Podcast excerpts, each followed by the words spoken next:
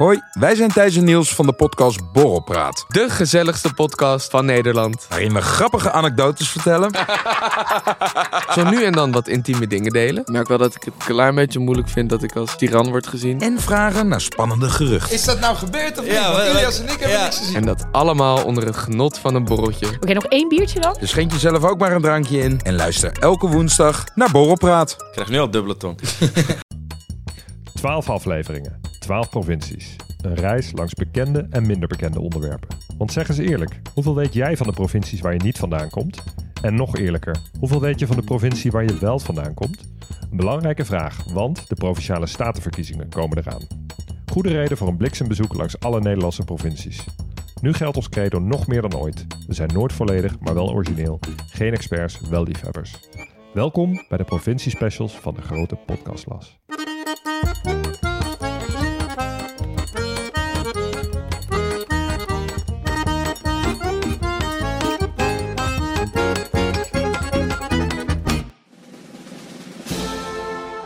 Welkom bij de aflevering over Limburg. De grote podcastlas hield van kruispunten van beschavingen.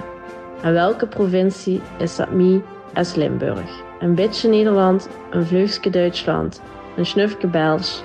Maar de Limburgers zien vooral een groots eigen volk. Zonder ons was Nederland zo plat wie een dubbeltje. We hebben het Bourgondische Maastricht, hoe de glazen champagne klinken op den Vriethof. We hebben Pinkpop, we hebben de chicste vastenavond van het land. En boese orkeums, de vlaai is nooit wie de weg. Adi. Nou, taaltje hoor. Ja, ja. Flink dialect. Ik word er Ja. altijd wel warm van. Ja? Ja, ik hou er wel van. Ik, maar er zijn ook echt mensen die hebben echt een hekel aan de Limburgse taal. Ja, sowieso aan Limburgers, heb ik het idee. Ja. Nee, Nou, ik, ik hoor daar zeker niet bij. nee ik, ik ook niet. Ja, we beginnen natuurlijk altijd even met de vraag... wat is ons voorgevoel bij deze provincie? Ehm, eh, en ik moet eerlijk zeggen, bij Limburg... ik vind Limburg fantastisch.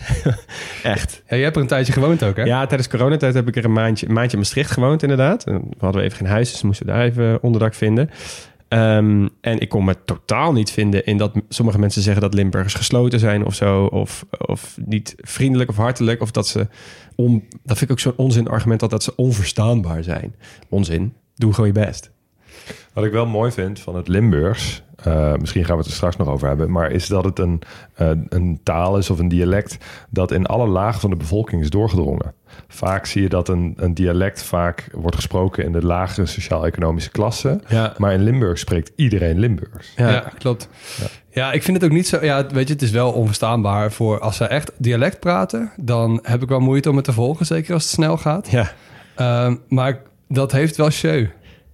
Misschien show, Show, show een ja. Nee, maar voordat we hier de type op ingaan, want ik heb straks nog een stukje over de taal. Ja. Ehm, misschien is het even een leuk eh, momentje om eh, even iedereen te bedanken die dit luistert en de reacties geeft. Want wauw, Ja. wat een lieve, leuke, aardige, oprechte reacties hebben wij gekregen de Ja. afgelopen week. Mensen vinden het blijkbaar heel leuk dat we om een keer iets over hun eigen provincie te horen of een, een andere provincie in hun eigen land. Er zit zoveel trots bij mensen. Ja, mensen zijn Ja. blijkbaar toch trotser of chauvinistischer over hun provincie dan ik persoonlijk van tevoren had gedacht. Ik dacht dat het is. Kijk, we moeten natuurlijk nog echt de provincies doen waar de streken eh groots zijn. Hè? Dus de Gelderlands en Overijssels van deze wereld. Maar ik denk dat we nu al kunnen concluderen dat mensen wel echt trotser zijn dan wij denken. Ja, mensen zijn wel echt, eh, echt trots op hun eigen land. Daar ben ik weer heel blij mee.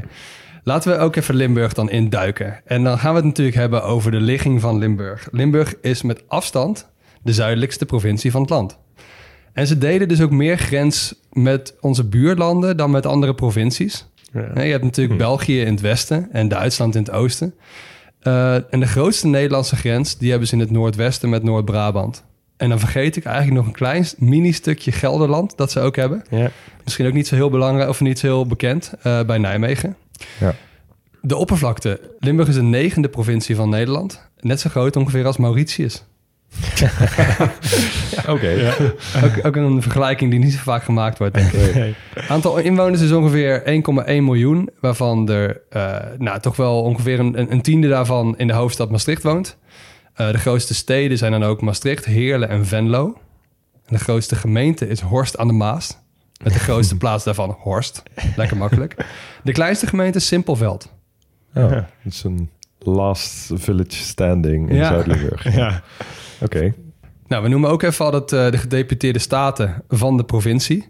En in Limburg is dat een beetje moeilijk. Ik uh, heb in 2019 even een uitslag van de vijf grootste partijen voor jullie. Uh, het CDA, Forum voor Democratie, de VVD, de SP en D66. En toen is het een beetje complex geworden. Uh, er is heel veel gebeurd in Limburg. En nu zitten ze vooral uh, zitten de mensen in de gedeputeerde staten op persoonlijke titel. Dus die, zijn niet meer, uh, die zitten niet meer op grond van hun partij in die gedeputeerde staten. Daarnaast is Limburg nog anders, want het is de enige provincie in Nederland die, waar de provinciale staten de officiële naam gouvernement hebben.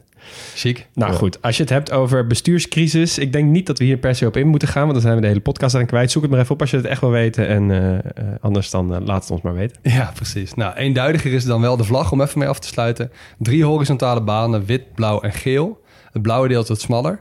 En links heb je een rode leeuw met een dubbele staart en een kroon. En die komt van het oud hertogdom Limburg. Mooi vlag. Hey. Ja, toch? Ja, je hebt altijd een lekker oordeel. Ja, ik, ik, ja. ik heb een, ja, ik ben altijd uitgesproken over vlaggen. Ja, jij bent wel de van Limburg mag gaan wezen. Ja, jij bent wel de vexilloloog ja. van onze groep.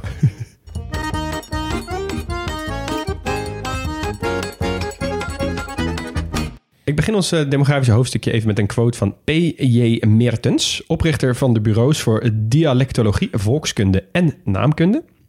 Zijn quote is: Het Limburgse volkskarakter is evenals het Limburgse taaleigen een fictie. Het zuiden staat vrijwel op zichzelf of houdt verband met Zuid-België, Frankrijk en Zuid-Duitsland.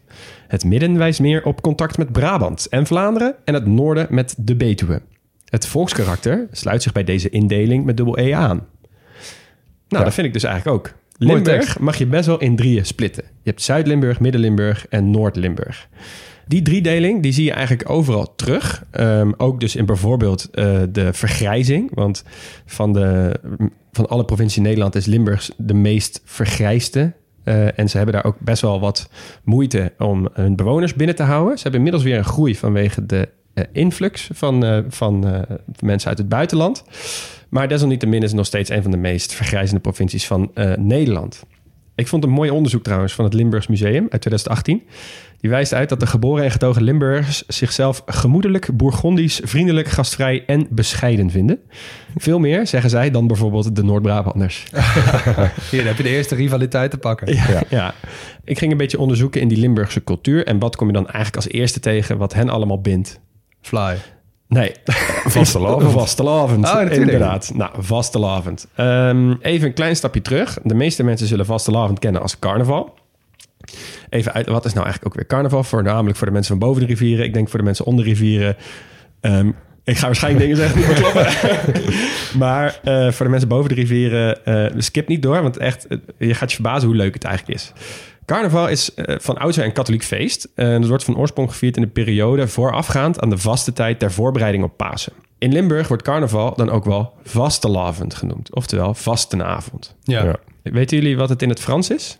Poeh. Croissant fertil. Nee, in het Frans heet het Vette Dinsdag. En wat is Vette Dinsdag in oh, het Frans? Mardi Gras. Mardi Gras. Ja. Oh ja. ja. Ah, ja. Dus um, eigenlijk begint carnaval altijd op de 11e van de 11e, want dat is het gekke getal. Ik las één bron en ik ga die niet heel serieus nemen, maar die zei ja, dat is omdat we de Fransen belachelijk maken en de eerste letters van égalité, liberté en fraternité ELF, oftewel 11 zijn. Dat lijkt me niet heel... Uh, heel ik heb hem niet gefactcheckt, maar voor, toch ja, goed. Goed. Uh, na de 11e van de 11e zijn er eigenlijk elke week wel weer feesten van prinsen die op bezoek gaan bij elkaar. Mini-prinsen die worden verkozen. Of het lokale lied van dat jaar wat wordt verkozen bijvoorbeeld. Nou, je kunt dus elk weekend overal wel echt goed feesten. En je hebt eigenlijk in Nederland twee grote stromen carnaval. Je hebt het Bourgondisch carnaval en je hebt het Rijnlands carnaval. Hugo, ik zie jou al knikken, want dit was al inderdaad iets wat jij wist. Ja, ik kom van tussen de rivieren ja. uh, uit Nijmegen. Maar um, uh, mijn ouders zijn allebei geboren in Brabant. En mijn vader is opgegroeid in Heerlen. Kijk. Uh, dus ik heb wel een beetje binding met, met Limburg en Brabant. En daardoor ook met carnaval. Ik vier het zelf niet, maar ja. Nou, wie weet na deze, deze monoloog van mij. Want nou, even terug naar die twee verschillende. Het Bourgondisch en het Rijnlands. Uh, het Bourgondisch carnaval heb je voornamelijk in Brabant. En het Rijnlands carnaval heb je dus voornamelijk in Limburg. Bij Bourgondisch carnaval trek je even door de bocht genomen, met uitzonderingen daar gelaten in veel steden. Gekke kleding aan, Ehm, luister je vaak naar top 40 carnavalskrakers uh, of van die skihut herrie, weet je wel. Um, en het, het, is ook ontstaan vanuit een gecostumeerd eetfestijn... waarbij men belachelijk maakte, heel veel kon eten... en daarmee ook heel veel kon zuipen. En iedereen voor even gelijk was. Het Rijnlands carnaval, dus uit Limburg, is echt anders. Het komt uit de 19e eeuw, waarin mensen de Pruisen belachelijk maakten. Hè? Die zaten toen voornamelijk in Duitsland. En het is dan ook veelal gebaseerd op de carnavalsviering in Keulen, net over de grens. Die carnavalsviering in Keulen was op hun beurt weer gebaseerd op het carnaval van Venetië. Dus uh, iedereen met maskers of gesminkte gezichten. Want dan kon je makkelijk of minder goed zien dat de rollen waren omgedraaid. Dus de burgemeester werd ineens een van het volk. En iemand van het volk werd gekozen als prins. Hey. Dat was het idee. En dat prins worden of prins zijn is echt een huge ass ding in Nederland. Er is een hele mooie documentaire gemaakt, Noord-Zuie. Uh, van uh, de presentator Lex Uiting. Die kennen jullie misschien wel. Die komt uit Venlo. En die wordt dan Prins Carnaval of prins, zoals ze het daar zeggen. Uh, en laat heel duidelijk zien wat de ware betekenis is van de mensen uit die regio van Vostlaven. Dat mensen echt teruggaan naar, naar hun regio, hun mensen weer zien. En dat op die manier ja. gewoon echt spannend is. Um, deze maand was er overigens ook een primeur in Venlo. Dit seizoen dus. Want ze hebben voor het eerst een prinses. Hey. Namelijk Vera Tax in plaats van een prins. Dus ook vastelavond gaat met de tijd mee. Uh, het ook grote verschil is natuurlijk... het Rijnlands carnaval vindt zich allemaal buiten plaats. Dus veel minder met gezuip binnen. Wat dus eigenlijk betekent dat je prachtige kostuums aan hebt... maar daaronder zoveel mogelijk lage, dikke jassen... omdat het natuurlijk vaak koud is. Ja. Ja. Um, een jas draag je dus ook nooit over je outfit, altijd eronder. Ik ken ook tenminste een oud, oud collega van mij, die komt uit, uit Limburg, Noord-Limburg in dit geval. En die had gewoon bijna een speciale kamer voor al haar outfits. Dat zijn ook gewoon mensen die hebben gewoon elke dag een andere ja. outfit. Ja, maar ook met ja, heel andere smink. Ja, met ja, andere maskers. carnaval is ook niet een dagje carnaval vieren. Nee, nee dat is gewoon echt de, de full... Uh... Ja, van donderdagavond tot en met woensdagochtend. Ja, bij het is het van, hoogtepunt tot en van met het jaar, woensdag. sowieso. Ja. Ja. Ja. en dat, dat merk je dus ook echt in de regio. Je moet er echt niet mee spotten. En het is echt heel anders dan wat je heel vaak op tv ziet. Want het verbroedert mensen echt. En ze zijn... Um, uh, iedereen komt helemaal terug naar elkaar. Begint echt weer gewoon te praten en vriendelijk. Het is, gaat niet om zuipen. Het gaat niet om om mensen oppikken of zo. Nee, het gaat er echt om die volk, om die dat, dat cultuur te vieren en elkaar weer te zien en oude vriendschappen aan te halen. En dat, is, dat zit veel dieper dan wat de menig randstedeling die de rivieren overgaat in de, in de trein om met een fles wodka in zijn handen om maar eens goed dronken te worden. Ja. Dat slaat nergens op. Dat zijn ook echt die beruchte steden, hè, die inmiddels volgens mij ook helemaal niet meer te zi- zien, zien zitten dat al die randstedelingen daarheen komen. Nee. Breda en Den Bosch en zo. Exact. Nou goed. Nee, ik sluit even af uh, dit stukje met nog een paar tipjes. Uh, uh, zeg in uh, Limburg geen houdoe, zeg haaien. Er mag gealaafd worden. Dus alaaf is dat je de hand, je rechterhand naar je linkerwang uh, brengt. Maar vraag het wel eerst even. um, satire en zelfspot zijn aan de orde van de dag. Maar het is dus, wat we net zeiden, geen zuipfestuin zonder gevolg. Het is een respectvol feest waar alle rangen, leeftijden en standen het hele jaar naar uitkijken. Dus behandel dat ook met respect. Um, en tenslotte, noem het dus geen carnaval, noem het vastelavond. Wat goed. goed. Nou, even terug in de tijd. Want we gaan nog even de geschiedenis van Limburg in. Want Limburg heeft eigenlijk een best wel bijzondere geschiedenis als je kijkt naar Nederland. Want het was eigenlijk uh, heel lang uh, een onderdeel van verschillende Europese staten en staatjes. Uh, dat begon met vorstendommetjes als Luxemburg, maar ook bijvoorbeeld Luik en Gelre. Daar komen we ongetwijfeld in Gelderland nog op terug. Uh, maar is ook nog heen en weer geschoven in de Europese geschiedenis. Dus ze, zijn onder andere onderdeel geweest van de Republiek der Verenigde Nederlanden, de Spanjaarden, de Oostenrijkse Habsburgers en de Fransen. Uh, en allemaal hebben ze dus iets achtergelaten in Limburg. En eigenlijk werd Limburg pas een beetje concreet nadat de Fransen uit ons land gingen in 1815.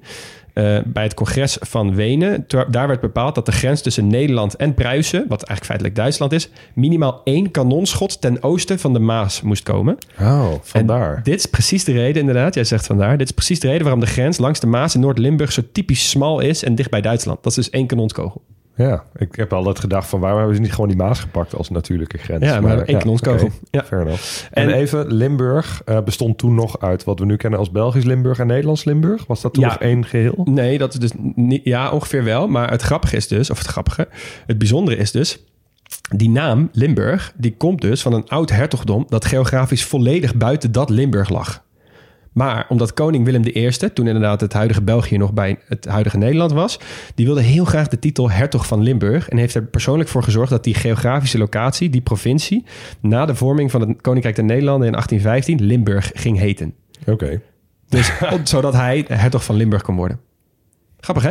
Maar goed, maar uh, desalniettemin bleef Limburg eigenlijk mm, veel nog meer georiënteerd op Duitsland, uh, Keulen en toen inderdaad België afscheiden op België.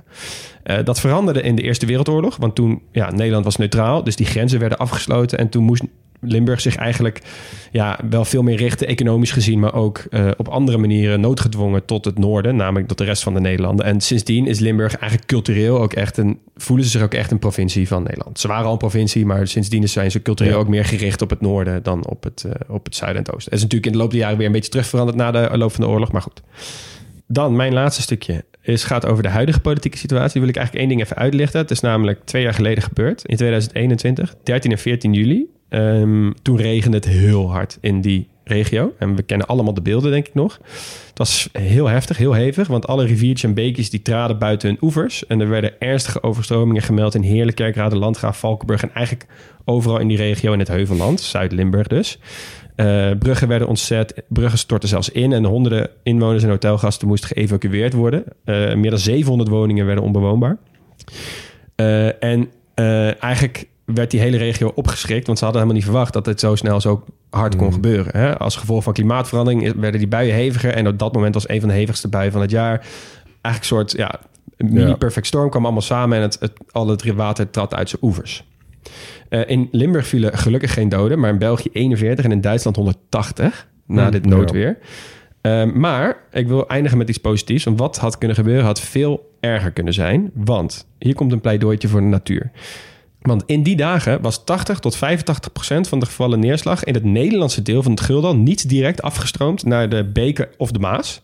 En dat heeft dus te mhm. maken omdat het water werd dus vertraagd door alle vegetatie die nog op de grond lag. Dus denk aan bladeren van bomen of strooisellaag, hè, dat is dat, dat dode bladeren Mm Het werd daardoor opgenomen en vertraagd. En daardoor kon het niet meteen het water in. En daardoor is het water niet genoeg gestegen om bijvoorbeeld Maastricht ook helemaal onder water te laten lopen. Ja, dus als die uh, als er allemaal asfalt had gelegen en zo, dan uh, was, het, was het, veel erger. Nou, in het geval van Luik, waar ook was, waren veel meer overstromingen. Omdat dat was allemaal geasfalteerd en daar lagen overal uh, gewoon ja, stenen. Hm. Dus bij deze ook nog een pleidooi. Stop met alle bladblazers. ja, en richt je buitenruimte klimaatadaptief in. Ja, ja. exact. Ja. Nou ja, ik, heb, ik weet nog wel uit die tijd dat er ook best wel een lofzang was op de Nederlandse manier van waterhuishouding. Dus dat de manier waarop de waterschappen daar uh, het afvoer van het water geregeld hebben, uh, dat het daardoor ook veel erger had kunnen zijn als we dat gewoon niet zo goed geregeld hadden gehad.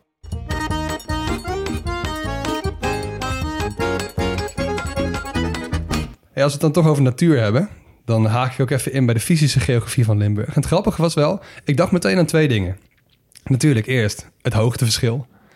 Want als we Limburg niet hadden gehad, dan was ons hoogste punt 110 meter geweest in Gelderland. Yep. En daarmee zouden we dan ook van alle Europese landen alleen Vaticaanstad verslaan. Dat is echt, dat is, ja, de flat is pancake. Dus ook die saaie Denemarkens en Letlands en zo. Die zouden dan boven ons eindigen. Dus uh, thanks Limburg daarvoor. Nog meer thanks voor iets waar ik eigenlijk vanaf nou ja, dat ik een, eh, een, een, klein jongetje was in de atlas, zat je altijd al te kijken. En dan zag je zo'n klein raar vlekje in de, lands, in de grondsoortenkaart van Oost-Nederland. Lus. Ook zo'n woord oh waar ik het niet zo vaak over heb. Maar ik ga het er nu wel even over hebben. En ik dacht, ik ga eens even uitzoeken wat lus precies is. Want ik kon het niet zo goed duiden. En toen de eerste zin die ik las was... Lus is een eolische afzetting van zilt. Oké, okay, ben ik niet veel Toen dacht ik, lieve help. maar het was niet zo ingewikkeld als ik dacht. Want een eolische afzetting betekent gewoon door de wind afgezet. Okay, Net als duinen. Ja.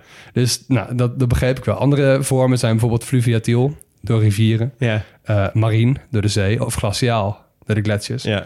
Dus dat over de afzettingen. Nou, dat silt, dat is eigenlijk een soort grondsoort... Uh, die qua korrelgrootte ietsje fijner is dan zand... en ietsje grover dan klei. Ja, kon ik ook wel begrijpen. Dus in, ja. ja. Ik ben nou, ook dat is lus. Oké. Denk overigens niet dat dit uniek is voor Limburg. Uh, eigenlijk is dat Nederlandse stuk is eigenlijk onderdeel van een heel groot stuk lus dat zich helemaal uitstrekt over Duitsland en Polen en Oekraïne. Ik moet echt inhouden om niet het allemaal woordgrappen te maken over lus. Wat, gaan we lekker lus? Ja, bijvoorbeeld een les over lus. Ja, nou op elk continent komt het wel voor.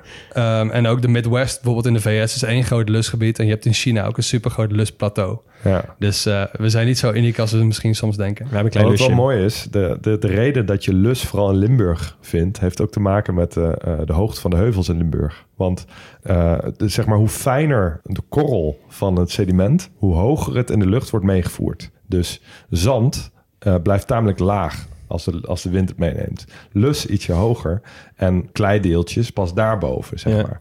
Dus eh, zandafzettingen, dekzandafzettingen bijvoorbeeld... die vind je ook in laaggelegen gebieden van Nederland. Maar lus vind je dus alleen in Limburg... omdat het daar dus tegen een heuvel opwaait en daardoor blijft liggen. Ah, oké. Ja, ja. Oh, ja. ja, want je hebt het in de oostkant van Gelderland, heb je dat ook. Ja. Maar daar ligt de Hoge Veluwe. Bij Nijmegen heb je inderdaad ook, een, eh, ook af en toe wat lusafzettingen. Dus Ja. heeft, houdt verband met de hoogteligging. Hardcore aardrijkskunde, denk ik. nou, dan nog even iets onder de grond. Eh, en dat is het economiestukje. Want ooit, rond begin 20e eeuw, was Limburg echt dé plek waar je moest zijn. In de late 19e eeuw werd er al gemijnd in Limburg. Maar dat ging pas echt hard toen de staatsmijnen geopend werden om steenkool te winnen. De namen van die staatsmijnen op volgorde van opening... de Wilhelmina, de Emma, de Hendrik en de Mauritsmijn. Oké. Ze hadden ook de Beatrixmijn, maar die is nooit in, eh, in gebruik Die. Oranjes dachten, mine? Ja, mine. Ja, ja, this is mine. Eh, en wat levert dat dan op? Een beetje een mini-versie van, van de goud- en de rubberkoorts... die we in de andere aflevering al gezien hebben. Dus er zit echt vet veel geld. Ja. En om te illustreren, in 1955... de 25 rijkste gemeenten hè, per hoofd van de bevolking... stonden vijf Zuid-Limburgse. Ja. Zo. Dus ja. de mensen die in die mijnen werkten... Hè, koempels werden die ook wel genoemd in, Ja. eh, in Limburg... die verdienden tot 75% meer dan een bouwvakker. En dat was ook natuurlijk een lokketje, dat, dat salaris... omdat het werk gewoon heel vies en heel Ja. zwaar en heel gevaarlijk was. Ja, Koempels overigens nog steeds een, eh, een goede geuzennaam voor de aanhangers van FC Rode SC volgens mij. Oh ja, Ja. ja. ja, dat werkt nog steeds door. Nou, dat betekent natuurlijk veel voor de fysische geografie, maar ook veel voor de sociale. Want die mijnbazen die vreesden wel voor de situatie waarin er hele grote groepen mijnwerkers dicht bij elkaar zouden wonen. En dat je veel opstanden zou krijgen. En dat je de dreiging zou krijgen van het socialisme destijds. Ja, Ja. Dus daarom vind je dus nu in die mijnstreek ook heel veel kleinschalig opgezette dorpjes. Die allemaal volgens dezelfde patronen ongeveer gebouwd zijn. Oh, oké, interessant. Als je daar gaat kijken. Nou, de steden die gingen ook als een speer. En het beste voorbeeld was Heerlen. Ja.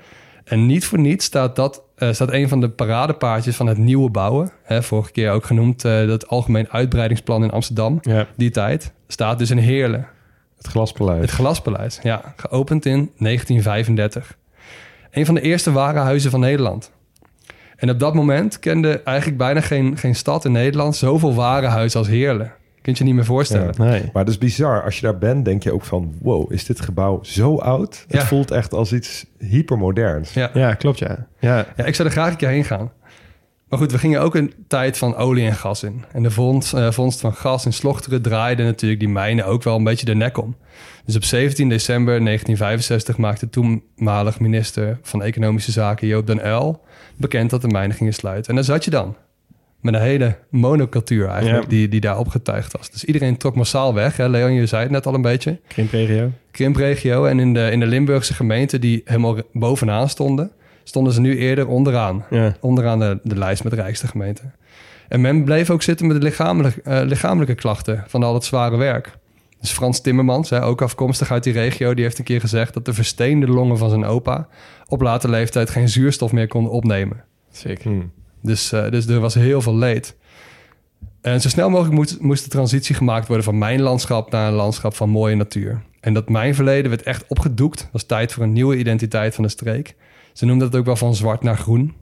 Ja. Dus denk ook even aan die, aan die naam van Parkstad Stad, Limburg. Ik wilde het net zeggen, ja, Ja. Parkstad is een best wel een ding daar natuurlijk. Ja, niet toevallig. En Heerde dan? Ja, die stad die maakte echt een vrije val... en werd het terrein van drugsverslaafd en stedelijk verval. Dus rondom het treinstation, dat gebied... was echt een van de meest naargeestige stukken Nederland. Net als Kerkrade, veel leegstand. Eh, dus dat was niet zo'n fijne tijd. En niet dat die- niemand er iets aan wilde doen... maar was wel met wisselend succes. En ik vond een, een website van, van negen journalisten... die reisverhalen schrijven. Die gaan dan op reis eh, in binnen- en buitenland. Ze heten de Reismannen. Nou, een van die negen die heet Reisman Hugo. Ik weet niet of je het alter ego Ben hebt, ben jij dit? Maar hij is daar geboren in Heerlen. En eh, hij gaat er dan op bezoek en hij schrijft bijvoorbeeld over het Maankwartier. Wat dan wel weer best wel een mooi stuk eh, urban regeneration is. En ik ga even een stukje voorlo- eh, voorlezen over zijn, zijn, zijn bezoek aan Heerlen. Eigenlijk moet je er rondlopen en je afvragen hoe we na zoveel eeuwen aan menselijke ontwikkeling in staat zijn geweest om Heerlen te laten gebeuren. En dat is geen negatief oordeel. De stad verwart, maar verrast ook. Het wisselt de lelijkste straten af met gezellige pleinen. Tegenover het waanzinnig mooie glaspaleis staat waarschijnlijk de lelijkste McDonald's ter wereld. En we weten allemaal hoe lelijk die dingen kunnen zijn. Op het ene moment staren de jaren 80 jaar aan en op het andere moment is het hypermodern en vernieuwend.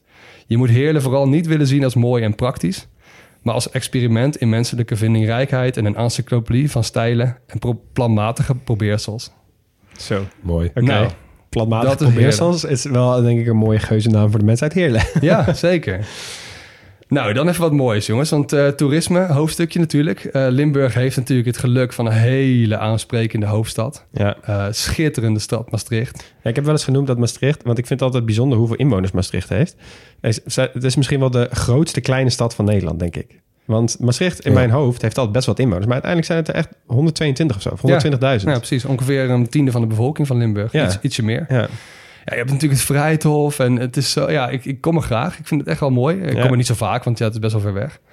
Ehm, Dus je een eh, racefiets toch... kopen, dan kom je er een stuk vaker, kan ik je Ja, vertellen. precies. Ja, kun je lekker klimmen ook in de buurt.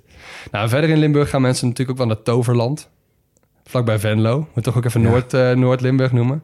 Staat van oudsher wel te boek als, als heel geschikt voor ouders met jonge kinderen. Maar ze zijn wel bezig met een rebranding. En van oudsher is ook een beetje een rare term hier... want het is een van de jongste attractieparken van Nederland. Nou, ik voel Uit een uitje met jullie 2001. tweeën aankomen, jongens. Vaders on tour. Wat ze ook hebben, is natuurlijk Snow World. In Landgraaf. Oh ja, ja, ja. Met een stoeltjeslift en alles. ja. En eh, tot 2020 was het de grootste indoor skihal ter wereld. Nee joh. Wow. Ja. Oké. En En in in januari... in Dubai of zo. ja, nee, in januari is het voorbijgestreefd door Sneu. S en, en dan O met een omlaut uit Noorwegen. Oké, wat- Noorwegen, hoe heb je dat nodig? Ja, inderdaad. Ga gewoon inderdaad, joh. Loop gewoon de berg op. Heel raar. Ehm, verder, eigenlijk als laatste, het drielandenpunt. Bij Oh, ja. Vaals. Ja. En dat is natuurlijk ook weer zo lekker Nederlands gecultiveerd. Hè? We kunnen echt geen centimeter van ons land onderontwikkeld laten. maar het is dan ook weer niet zo'n Amerikaanse kermis. Dus het is echt zo'n heerlijke tussenvorm. Maar dan kun je gewoon een, een frietje halen en een, een, en een vlaatje ergens. Ja, ik, ik mag dat dan wel. maar voor ons is dat super bijzonder. Want het is en het enige drielandenpunt wat we hebben. En het is de hoogste punt van het land. En Ja. België en Duitsland denken echt... eh hebben- lekker boeiend. Ja, ja, we hebben wel meerdere. Ja, Ja. Nou ja, en daar, daar gaat mijn eh, quizje ook even over, jongens, met jullie. Dit is eigenlijk een hele mooie voor in de pubquiz. Maar ja, kunnen we nou niet meer doen. Welk land in Europa heeft de meeste drie landenpunten? Poeh. Eh, Duitsland, als ik meteen mag zeggen. Ja, dat zou wel een hele logische voor de hand liggende zijn. Ik zou eerder denken, weet ik veel, een land wat middenin ligt. Iets als, weet ik veel, Tsjechië of Hongarije of zo. Hongarije is mijn final answer. Hier zit het precies tussenin. Het is Oostenrijk. Ah, Oostenrijk. ja, oké. Ze hebben er Dat- negen. Nee, Ja, maar ze hebben er natuurlijk ook twee met Zwitserland. Want Liechtenstein ligt in het midden. Krijg je, ja, krijg je dat soort eh, optelsommen. Ja, Ja, ja, oké, maar dat werkt wel. Ja, Ja. Het is zo'n land, hè? We hebben er ooit nog een aflevering over maken. Wat wel mooi is trouwens, het drie landenpunt in de wereld is ook meteen het meest aantal landenpunt. Eh, Antarctica dan niet meegeteld, maar vier bestaat net niet. Bijna. In Afrika, toch? Ja, een stukje Ja. bij Botswana Ja. en Namibië. Eh binnenstaten wel. Dus de wildste variant is in Noord-Ierland. heb je een 10 gemeentepunt. En ook op Sicilië heb je die. Eh, en de top van de Etna is daar van de grens. Dus daar komen 10 van die provincietjes bij elkaar. Oh, van, die, van die gemeenten. Ja, oh, leuk.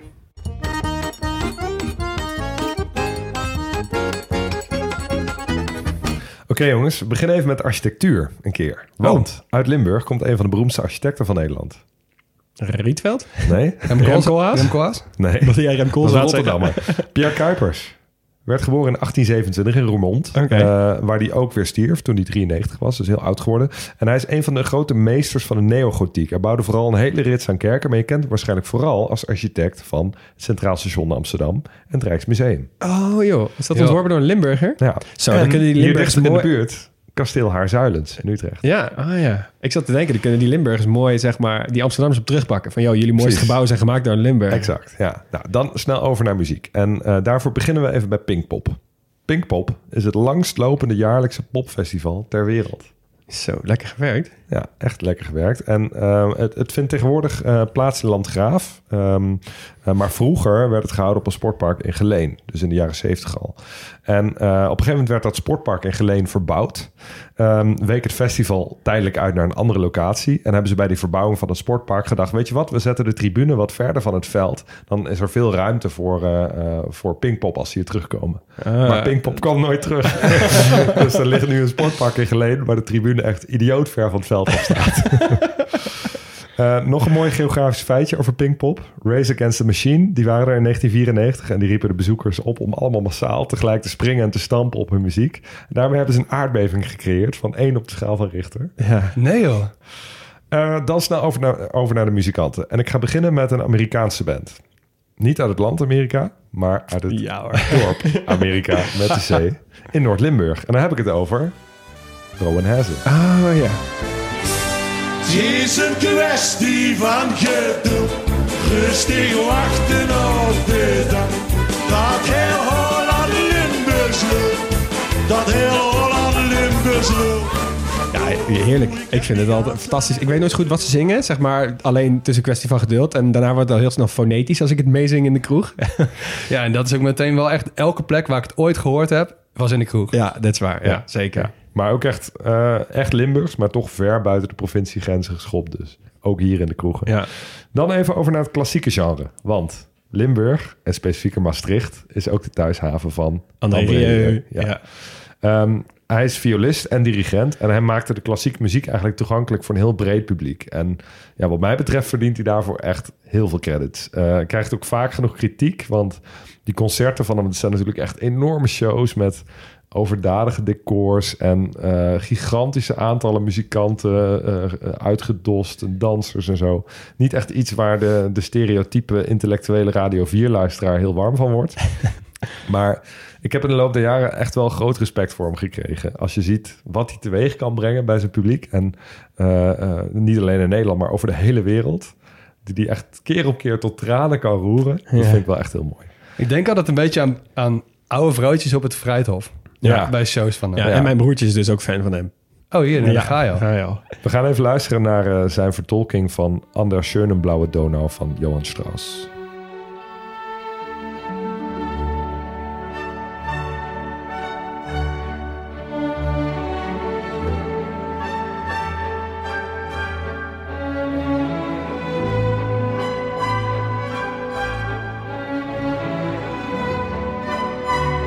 Klassiekertje. Balsen. Gewoon, je ziet meteen eh, de mooi opgedofte dames op Ja. de Vrijthof. Op Friedhof zie je ze meteen eh, walsen en heen en weer schuivelen met z'n allen. Ja, fantastisch. Nou, mooi. Heel veel mensen kunnen ervan genieten. En eh, uit Limburg, om af te sluiten, komt ook een van de grote drie van het Nederlands cabaret. Weet jullie wie? Toon Hermans, Ja, Toon Hermans. De andere twee zijn...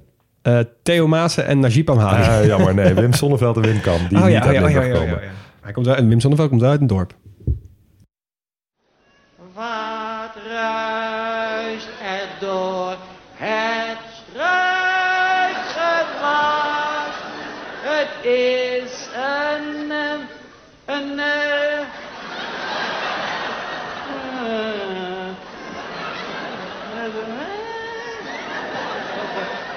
Wacht. Ja, de- volgens mij een van de grondleggers van de huidige cabaret, toch? Ja, niet voor niets een van de grote drie. De grote drie, ja, Ja. precies. Ja. Ja. Nou, dan snel naar de keuken. Ehm, eh, niet lang, maar wel even, even kort maar krachtig. Eh, een typisch Limburgs gerecht is natuurlijk zuurvlees. Ja. Oh, ja. Ook wel zoervlees genoemd. Ja. Eh, het is gestoofd paardenvlees, gemarineerd in azijn. Lijkt een beetje op haché. Maar het is trouwens niet zuur. Het is zoet. Ja. Want er wordt heel veel peperkoek en stroop aan toegevoegd. Dus Is het, maar is het, compenseren is het een zuur Limburgs het dialect of zo? Dat het zoer of zo? Dat ja. ja, dat dat het misschien... Ja, maar misschien dat dat dan... Oh, dat het Zoet? helemaal niet zuur betekent. Nee, dat dat zoet betekent dat wij Ja, Hollanders het naar zuur wel hebben. zuur, want er zit natuurlijk wel azijn in. Ja, dus dat is waar. kijken, ja. Het lijkt me altijd wel heel lekker. Ik heb het nooit gegeten. Jullie wel? Nee, je had het moeten eten voordat je vega werd. Ja. Ja. Jammer joh, kan niet meer. Maar wat je nog wel kan eten als toetje of op welk moment van de dag dan ook, is natuurlijk Fly. vlaai. Vlaai, ja. V-L-O-I. ja, of vlooi of vla, zoals het ook in veel delen van, de, van Limburg wordt Oh, ja, genoemd. ja. ehm, wat is jullie favoriete vlaai? Ja, rijst. Abrikozen. Rijst. Abrikozen? Rijst, Rijst. 100%. Nee, Ik maar ga- je moet hem wel halen in eh, Limburg, die rijstfly. Want die maken ze echt nergens zo goed als daar. Oké. Ik ga voor kroezelen. Wat is dat? Oké. Oh ja. Hij heeft weer iets gevonden hoor. natuurlijk. Maar mag ik eh, even... eh, Ik vind het altijd wel een klein beetje overrated. Fly? Ja. Ja, maar jij kent de fly waarschijnlijk alleen maar van de multifly. En Nee, nee, die nee. is de Ook naam in, ook in. Limburg wel. Maar ja, het is, is het zo fantastisch omdat het zo'n cultureel ding is geworden? Of is het zo fantastisch omdat het daadwerkelijk vriend, de Nederlandse keuken naar een hoger plan tilt? Ik Ja. neem je mee naar Gulpen. Daar zit een bakker. Die is fantastico. En dan eh, geef ik jou één kersen, één appel en één rijstfly. En dan mag jij dit nog een keer halen aan mij. En het is een van de weinige gebakjes zonder room, wat hem tamelijk licht maakt. Eh, je kan altijd wel een stukje fly op. Dus ja, ik ben er wel bij. Sorry Max. Ja, maakt niet uit. Aan Limburg danken we ook de beste asperges van Nederland. Het witte goud. Eh, ik ben groot fan. Eh, vind je trouwens heel veel in Noord-Limburg ook. Ja, Uh, ja. bij Nijmegen gingen wij vaak net even de grens in Noord-Limburg over... om daar asperges te halen bij de Ja, boer. die hebben altijd dezelfde tijd als aardbeien dat ze in Ja. de bloei staan. Dus er wordt overal Precies. aardbeien en asperges Ja, verkocht. klopt. Altijd Precies samen. tegelijk. En in Limburg drinken ze heel veel lokaal bier. Nergens wordt bijvoorbeeld zo weinig Heineken gedronken als in Limburg. Dat is dan wel weer echt Wat- een mooi feitje. Ja. Ja, wat zijn de grootste lokale biermerken? Gulpen, brand, Ja, Hertog Brand. Ehm, Je hebt nog Alfa oh ja, en Lindeboom. lindenbomen. hè? Ja, Bestaat dat goeie. nog? Ja, Dus kan je dat alleen daar drinken? Ja, dat zijn wel hele lokale. Ja. Nou, ehm, er zijn weer heel veel legendarische sporters uit Limburg... waar we helaas geen tijd aan kunnen besteden. Dus sorry Tom Dumoulin, sorry Lieke Martens... sorry Max Verstappen en sorry Burak Yilmaz. Ehm, Ja, maar dat is niet erg, want we hebben heel veel Formule 1 luisteraars en wielrenluisteraars. Die hebben zelf hele mooie podcasts. Die kunnen dit Precies. Prima zelf beter luisteren. vertellen. Dus jij Ja. gaat het over een cultheld hebben. Ik ga het over iets anders hebben, want we kunnen Limburg niet afsluiten zonder te hebben over de schutterijen. Oh, ja. En waarom we die- dit bij sport bespreken en niet bij een ander hoofdstukje, dat eh, blijkt straks. Een schutterij, wat is dat nou eigenlijk? Nou, in de middeleeuwen werden in heel veel steden en dorpen schutterijen opgericht. Groepen vrijwilligers die eh, eigenlijk de plaats beschermen tegen binnenvallende legers en roversbendes, maar ook binnen de orde handhaven en bijvoorbeeld helpen met eh, blussen van branden. Dus eh, het was eigenlijk een soort combinatie van leger, politie en brandweer. ja. Dus best een belangrijke dienst en Ja. ook wel een dienst met veel aanzien. Die schutterijen die lieten zich ook vaak schilderen. En het bekendste voorbeeld daarvan bespraken we vorige week bij Noord-Holland. De nachtwacht. Oh joh, is Ja, dat een joh. Dat schutterij? is een schutterij. Kijk, moet, had ik Ehm, toch wat vaker die infobordjes naast het schilderij moeten Ja, lezen. exact, ja. Nou, die, eh, die schutterij die bleven best wel belangrijk. En pas in de Franse tijd, dus rond 1800, toen verloren ze eigenlijk hun functie. Want het Franse leger nam de militaire taken over. En de Fransen eh, startten de gendarmerie. Wat later onder koning Willem I de politie werd. Ja. Ehm, dus de schu- schutterij die hield eigenlijk alleen een sociale functie over. Werden langzamerhand steeds meer een folkloristisch verschijnsel. Eh, de leden van dezelfde schutterij gingen zich steeds uniformer kleden. Traditionele kledij, om het nog een beetje show te geven. Ehm, men bleef eh, schietoefeningen houden. Alleen niet meer functioneel, maar nu als sport. En ze organiseerden schuttersfeesten. Waarbij verschillende schutterijen tegen elkaar opnemen. In onder andere schietwedstrijden. En het bekendste voorbeeld daarvan is het Oud-Limburg Schuttersfeest. Ik hoop Dat- eerst schieten en dan drinken en niet andersom. Nou, ik ga het je uitleggen wat de volgorde is. Eh, dat vindt jaarlijks plaats sinds 1876. En alle schutterijen uit Nederlands en Belgisch Limburg zijn welkom. Hoeveel zijn dat er, denk je? Heel veel. 120. Nee, nee, 300 of zo. Nee, 160. Ah, shit. Maar goed, desalniettemin echt een gigantisch festijn Ja. waar ik nog nooit van gehoord had. Nee. Ehm, ze nemen het in verschillende disciplines tegen elkaar op. Begin met een optocht in uniform. Daarbij is er een vakjury en die beoordeelt de schutterij op hoe mooi ze eruit zien. Daarna zijn er muziekwedstrijden voor trommelaars, fluitisten en klaroenspelers.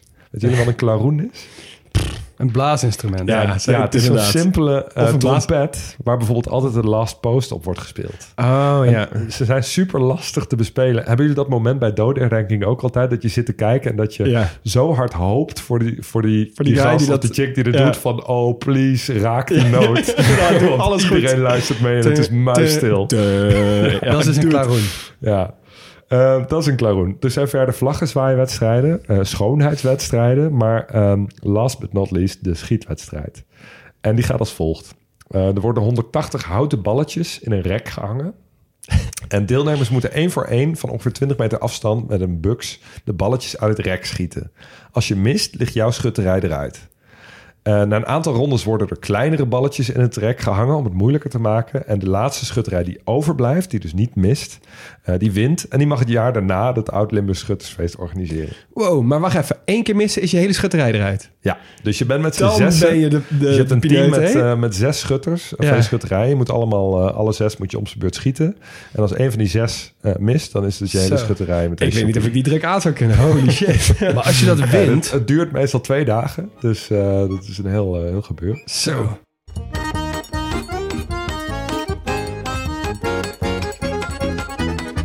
Oké jongens, wat ga je doen als je één dag in Limburg bent? Nou, ik ga naar Heerlen. Zo. Want ik heb, ik, ben, ik, ik heb wel eens een bezoek gebracht, maar dat was vooral voor werk, even op en neer. En Ja. ik zou gewoon graag wel eens een dagje daar willen rondlopen. Dus ik ga even kijken hoe die stad er tegenwoordig bij ligt. Maar niet voordat ik ook even langs Geleen ga. Naar dat sportveld met die tribune die heel ver ervan af. En tussendoor eh, ga ik met jou op vlaaienjachten en kijken of, ik, of mijn... Ja, Ja, of, ja, of je ik, aversie, eh, of in ieder geval je, je, je, je niet goede hoop voor vlaaien verbeterd kan worden. Juist. Ja, ik eh, ga echt... eh in, d- dan kom ik nu eh, goed uit, want ik ga denk ik dan binnenkort meteen een vastelavond vieren daar. Ik heb al wel genoeg carnaval gevierd. Dus het Bourgondisch carnaval in Brabant. Maar het Rijnlands carnaval, dat heeft mij nog nooit... eh, daar heb ik, ben ik nog nooit door betoverd. En dus ik ga denk ik naar Venlo. Oké, nou ik ga niet met jullie mee, want ik ga naar de Peel. We hebben het helemaal niet over gehad. Het ligt Oh, de mooie natuurgebied. en, eh, en Brabant, maar het is, ik ben er één keer geweest. Super mooi natuurgebied. Ja. En ehm, ehm, ja, ik wilde heel graag een keer terug en gewoon een hele dag lekker rondlopen. Nou, misschien heb je fysische geografie bij Brabant. Kan je daar mooi over vertellen. exact, exact. Nou, lieve mensen, heel erg bedankt voor het luisteren naar dit hoofdstuk van de kleine podcastlas. Vanuit de huiskamerstudio in Utrecht hoorde je Leel Moelis, Max Gerrits en Hugo Noordman. En Jonas van Impe, die doet de eindmontage. We zijn nooit volledig, wel origineel, geen experts, wel liefhebbers. Hebben we iets verkeerd gezegd of zijn we iets cruciaals vergeten? Volg ons en laat het weten via Twitter of Instagram op @grotepodcastlas en kijk zeker op de website grotepodcastlas.nl. Aanstaande donderdag reizen we weer door en dan gaan we naar Overijssel. Haaien.